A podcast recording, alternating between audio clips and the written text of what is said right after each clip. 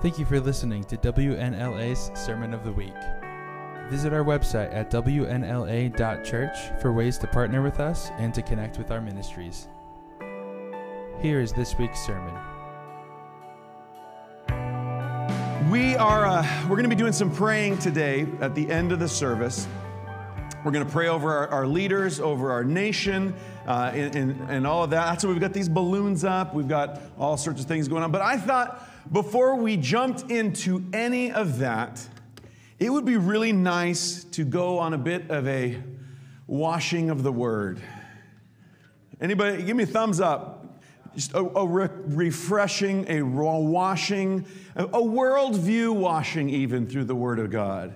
Uh, just a little bit of a cleansing um, before we get into any of that. And so uh, we're going to do that today. We are going to turn to the Word of God and allow it to wash our minds, wash our hearts, wash our, all of it. It's, a, it's bath time, all right? Let's pray.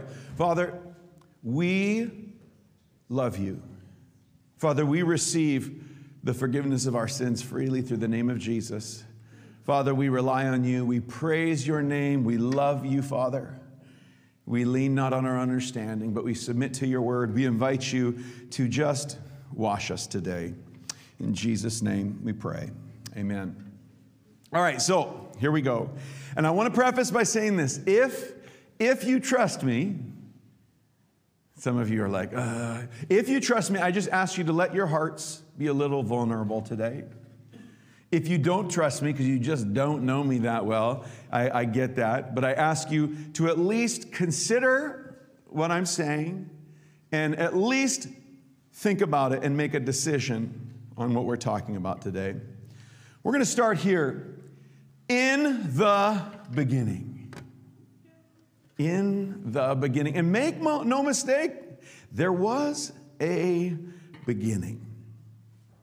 In the beginning. Now, I'm going to pause there for a second. And I, if you've attended here for any period, I've said this before, I quite enjoy science. I really do. I like I like to read different articles. I one, my favorite class in college, I was an English major, by the way, but my favorite class was physics. I just, it blew my mind, um, all, all the ins and outs of it. Um, and, and so I do enjoy it. Science defined is this. The intellectual and practical, there's a lot of words here, so just pay attention. The intellectual and practical activity encompassing the systematic study of the structure and behavior of the physical and natural world through observation and experiment.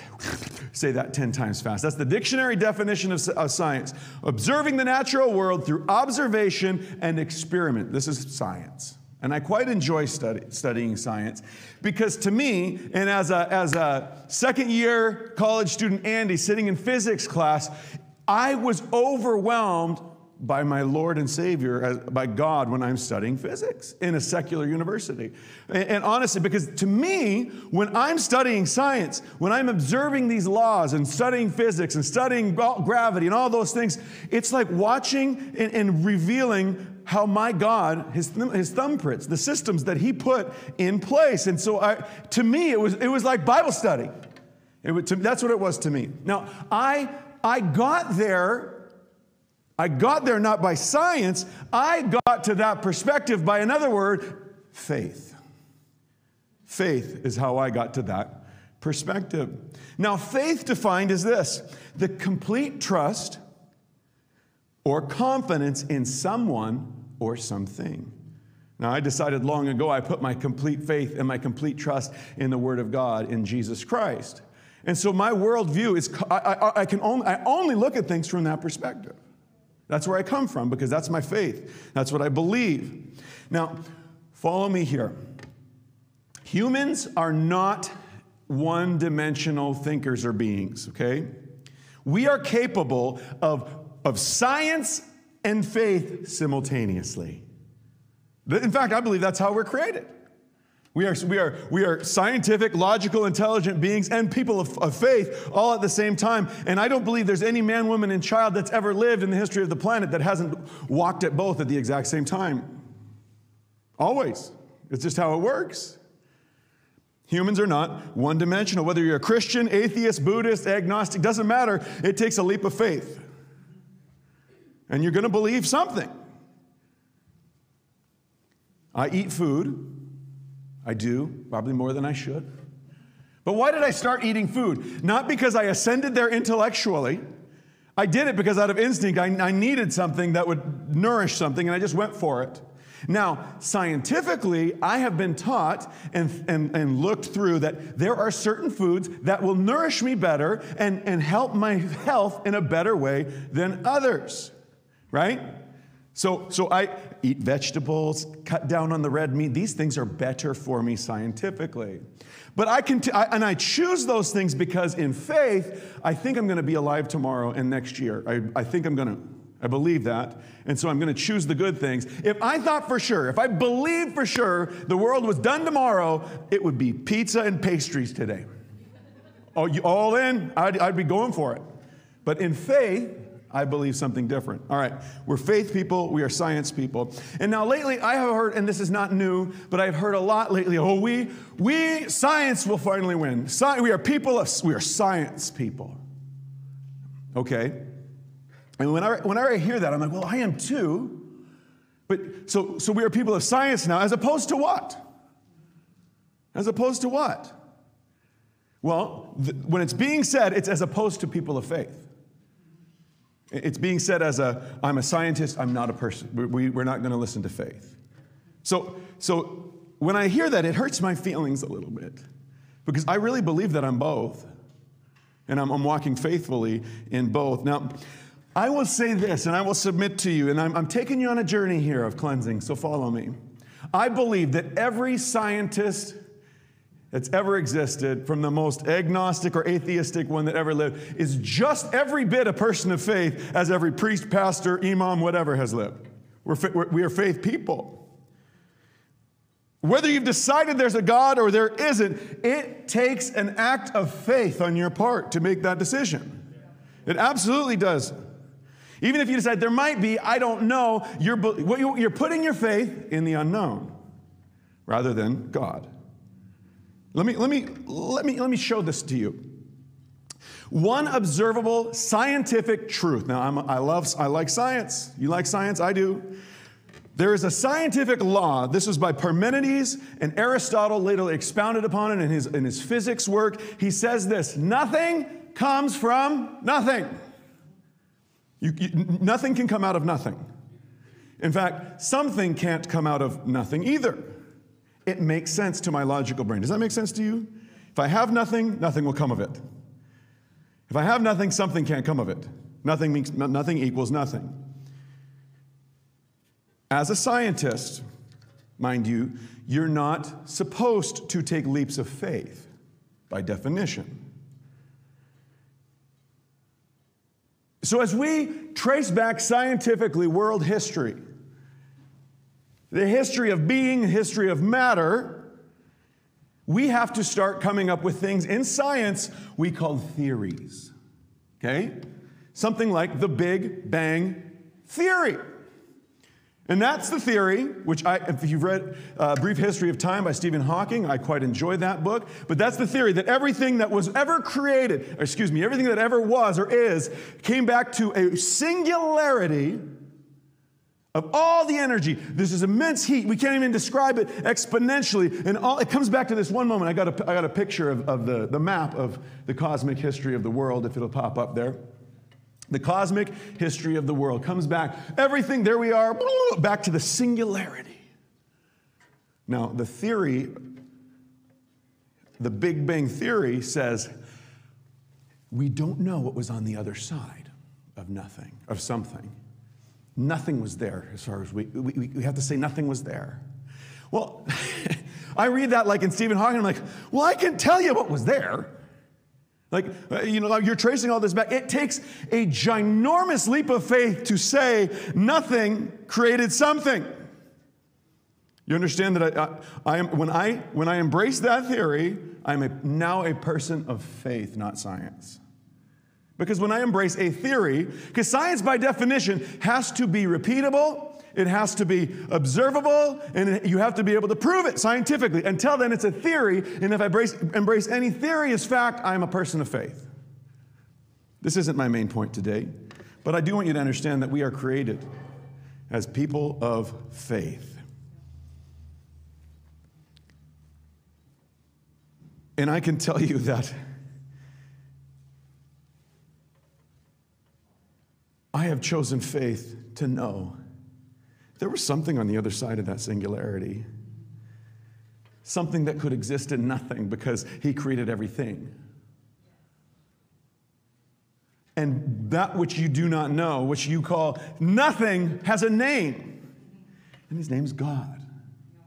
This is what f- I have put my faith in, and what millions and millions before have put our faith in. And this God, God who created everything, revealed himself in his word. He revealed himself as Yahweh, Vavhe. We can't even honestly pronounce his real name, because some of us call it Jehovah, some of you call it Yahweh. It's an unpronounceable name, and so we've made up those names to kind of encompass and try to pronounce it. But it's God. He created everything. He's too wonderful to even explain.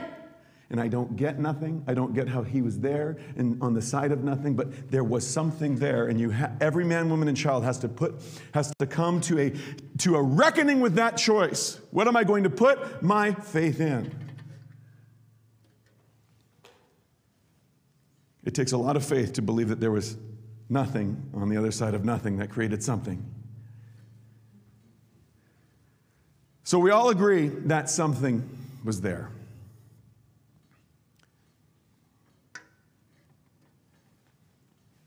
And here's what I believe. In the beginning, God created the heavens and the earth. He spoke these things into existence. And you know what? I'll bet uh, if I were God, I would have been like, bang, just to laugh at my, you know. I would have said bang just as a joke. And you're all grateful I'm not God. I guarantee you God's got a sense of humor, folks. But here he was, God. We don't know why he did it, we, we, but he created the heavens and the earth. I believe that nothing Something can't come from nothing, and so I believe scientifically there has to be a God. I do believe that. I believe in the Bible, the revealed word, that Jesus Christ was the Word who became flesh. He was there at the beginning as things were spoken, spoken into existence, as that cost, however fast or slow that thing went, boom! It was remarkable, and God Almighty was doing it, and Jesus was there. And the Bible doesn't give us every detail, a scientific detail on how the, how we how everything was created, because if it did, our minds would blow up and the book would be really, really long. But it gives us enough to put our faith in and hold on to. It gives us the description in a poetic form. In the beginning, God created the heavens and the earth. Now the earth was formless without. It goes on, it goes on and on. We believe. We believe that God created everything on the other side of something. He created light, he created water, he created image. He created man in his image. You got to believe that. In the image of God, male and female, he created them. But listen to this. Love was not something he created. Isn't that interesting? Love was not a created thing. And how do I know that? Because the Word of God tells us that God is love. Oh, now, now this is important as well. I'm taking you on a journey here. I want to read to you our key verse today. Our key, our key text is out of First John four, seven through twenty-one. It says this, "Dear friends, let us love one another, for love comes from God. Everyone who has been born of God and knows God, everyone who loves has been born of God and knows God. Whoever does not know God, Excuse me, whoever does not love does not know God, because God is love. This is how God showed his love among us. He sent his one and only Son into the world that we might live through him. This is love, not that we loved God, but that he loved us and sent his Son as an atoning sacrifice for our sins. Dear friends, since God so loved us, we also ought to love one another. No one has ever seen God, but if we love one another, God lives in us, and his love is made complete in us." There's a lot there, I know. Love is part of who God is. Love existed on this side of the singularity, on the nothing side. It was there because God was there. And God made us in his image, according to Genesis chapter two. Now follow close.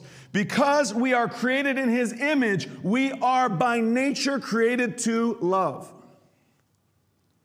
We are by nature created to, God, to love. However, love has a choice at all times. Otherwise, it can't be love.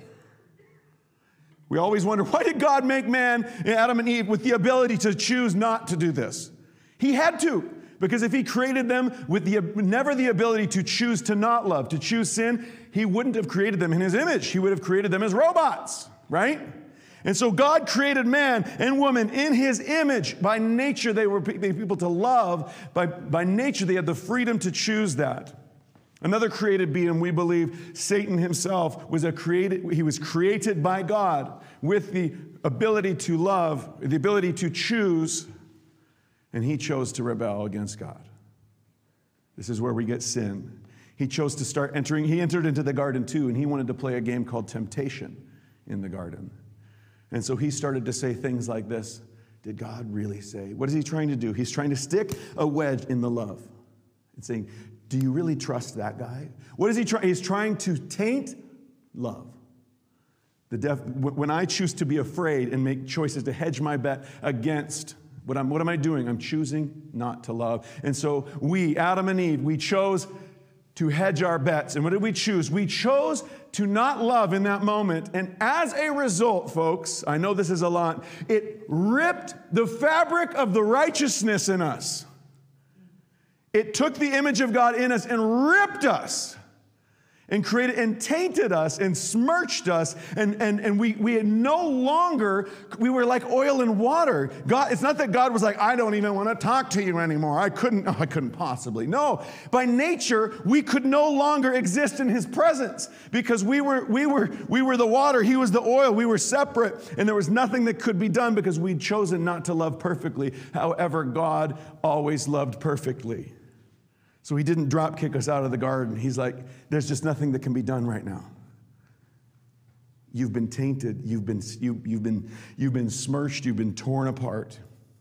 And because God loved perfectly, he didn't, this isn't what he intended. This isn't what he wanted. So we were out of the garden of his presence. We were out of the family. We were out of the presence. And so God set about his return to righteousness plan.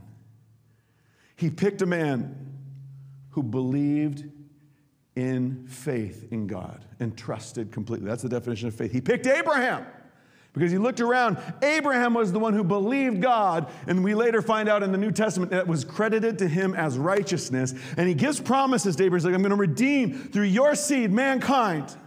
I'm going to get him back. We're going to get back to what, what needs to happen. I promise. We get Moses who comes along, and God gives Moses the law. And he's like, folks, here's how, I'm going to give you a detailed list of what you would actually need to do to get back into righteousness. And he gives them sacrifices. He gives them all, all sorts of rules, regulations, do this, do this. At the end of Moses' life, as I told you before, he got to the end and he looks at all of his people and he's like, you can't do it. He hands the reins of the people of God, the Israelites, off to Joshua. Joshua, God uses him to go in and take most of the land, most of it. There was still a remnant that was left in. But at the end of Joshua's life, he said the same thing. You can't do it. As soon as I'm gone, you'll rebel. And he goes to be with his forefathers. He, he, he dies.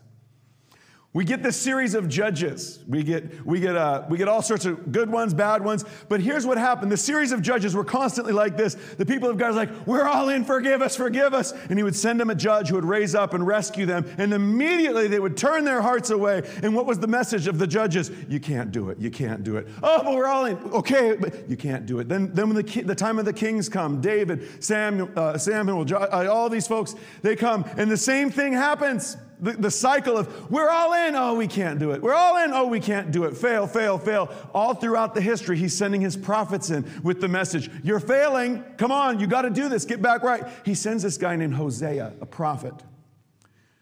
And he says, take that prostitute as your wife. Gomer is her name. So he goes and he marries Gomer, a prostitute. She cheats on him. She's unfaithful with him. And of course, he's like, what the? And God's like, go back and take her as your wife again. And he does it again, and he does it again. And God's message is like, I will always take you back. I'm coming for you. There's nothing that you can do. I'm coming for you. And, and the message of the Old Testament is like, we can't do it. And throughout every generation, we're crying out as humans, Messiah, we need you. We need Hosanna. We need you. We need the Savior because we've fallen. We chose sin, and it's, it's, it's wrecked us. It's ripped our righteousness. We've tried everything. And so the Word became flesh and made its dwelling among us, and we beheld the glory of the Father through His Son, Jesus Christ. Folks, this is the history of mankind. I'm trying to give us some perspective here today.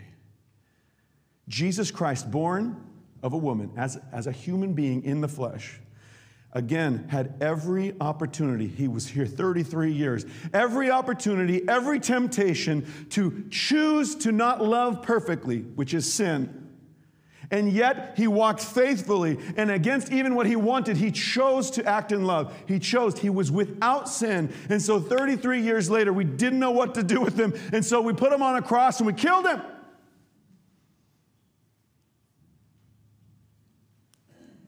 Jesus went down. Hell couldn't handle him and spit him back out. Three days later, Jesus comes out victoriously, risen again in the flesh, and he says, I got it back. Here's the path. You put your faith in me. All you have to do is receive the, receive me, the blood of Jesus, forgive your sins, and cleanse you from all unrighteousness. And positionally now, you're welcome into the presence. That fabric that was so, so dramatically ripped was, so, was put back together whole through the blood of Jesus, through his death and his resurrection. This is the faith. This is the way. This is the truth. This is the only life. You're all people of faith. I'm, get, I'm telling you what I believe with every ounce of my being is true. It didn't stop there. God's love, of course,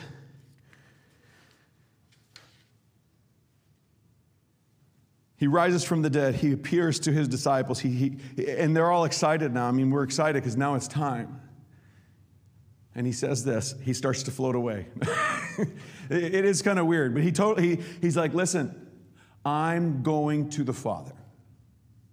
Whoa, whoa, wait a minute. You just rose from the dead.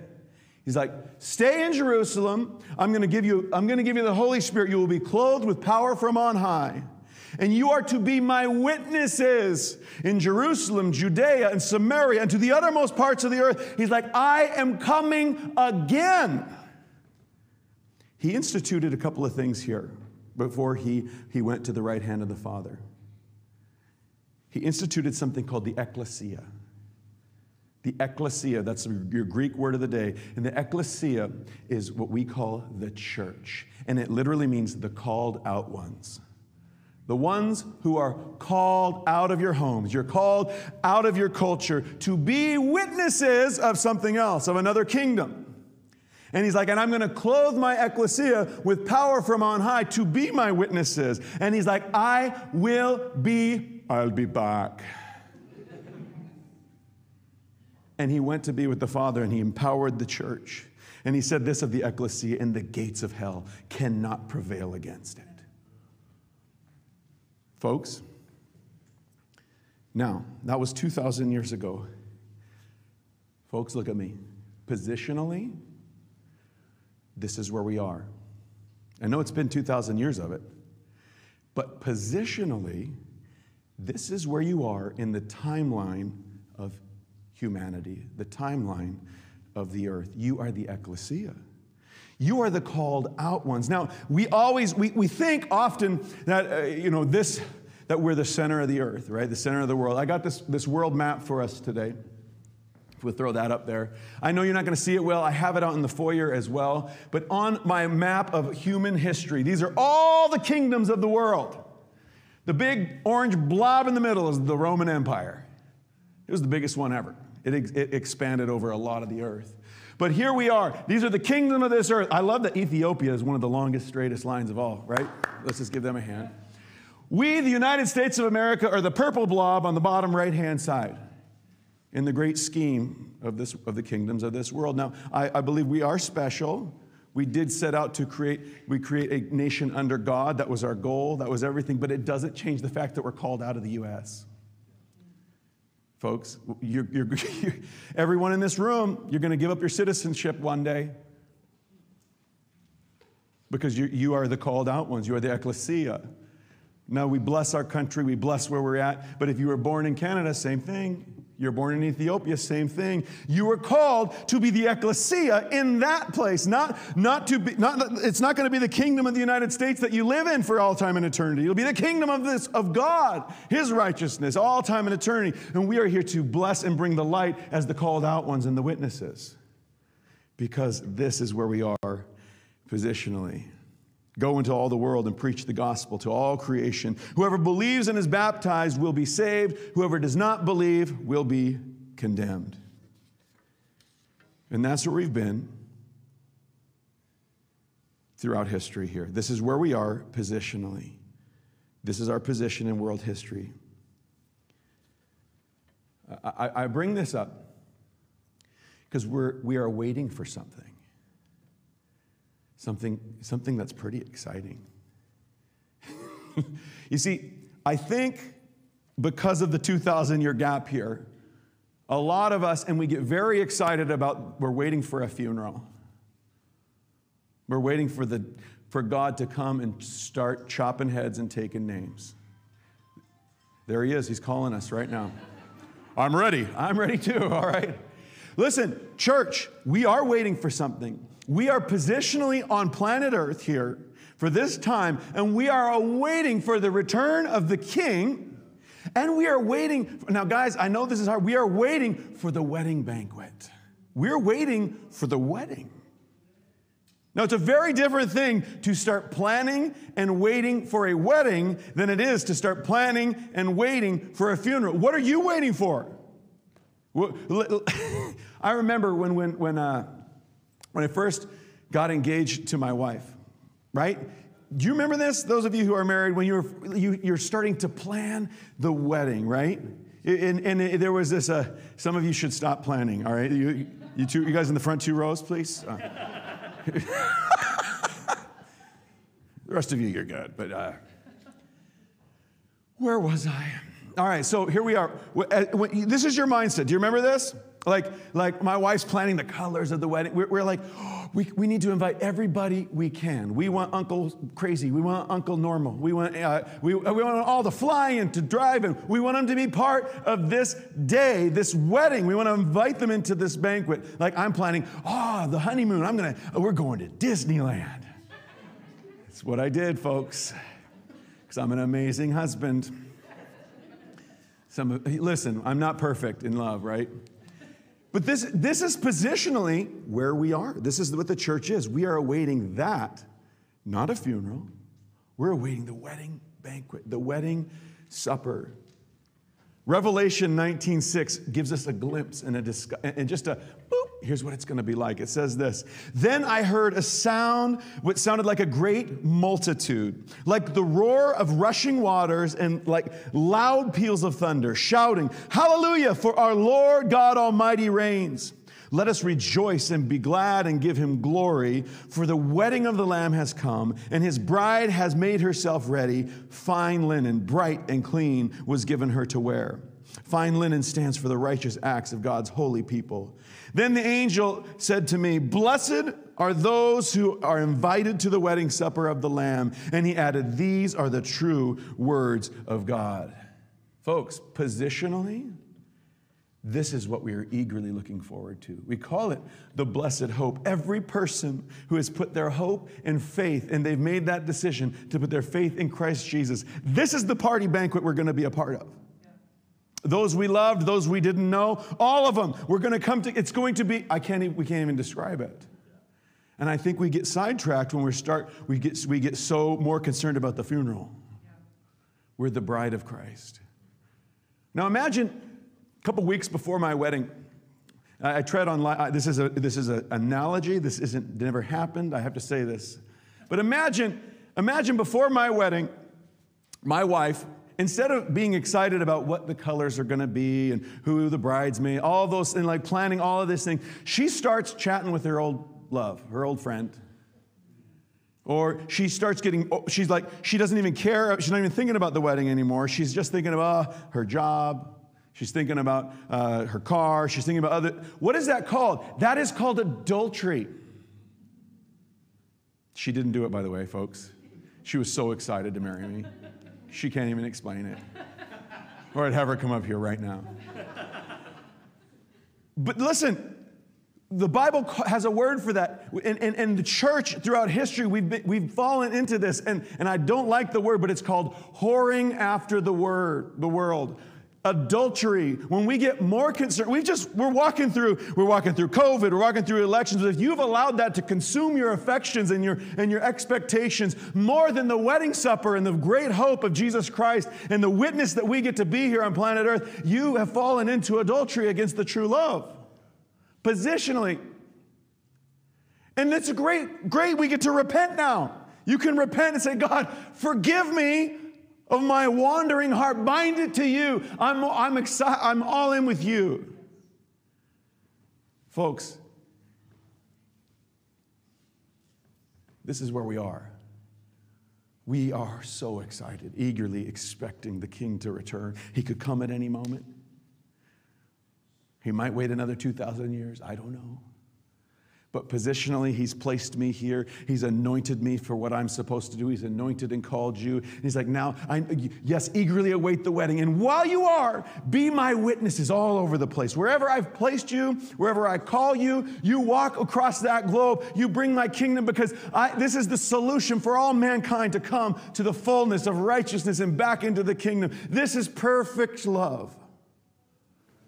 And I implore you, whether you're, you're here today or you're watching online, you will put your faith in something. I don't care what you say. And I invite you to put your faith in Jesus Christ, the Son of God. There is a God. He existed on the other side of nothing, of something. He is. That's why he's, he says, I am. We're like, I don't get that. Are you, are you, are you were? I am, he says, and people fall. Because he always is. He is. He exists outside of the something. And so he has all power to save everything. He created you. He has a plan for you, and he created you in his image to choose. And you can choose you this day who you will serve. And when you choose Jesus, when you come to him, you are made whole again. You are made righteous again. You are invited into a kingdom. You are invited to the wedding banquet. Amen? One last thing. I'm going to have the worship team go ahead and come up. I want to read First John one more time. It says this. We read it already. Dear friends, let us love one another. For love comes from God. Everyone who loves has been born of God and knows God. Whoever does not love does not know God, because God is love. This is how God showed his love among us. He sent his one and only Son into the world that we might live through him. This is love, not that we loved God, but that he loved us, sent his Son as an atoning sacrifice for our sins. Dear friends, since God so loved us, we ought to love one another. No one has ever seen God, but if we love one another, God's love lives in us and is made complete in us. My last point here, positionally, you have no human enemies. We're called to love because that's how we represent God. He is love. This is how I, I walk in love. The enemy is doing his dance of temptation, trying to get us to hate each other, even within the church, within Christian circles, because he wants us to stop representing God.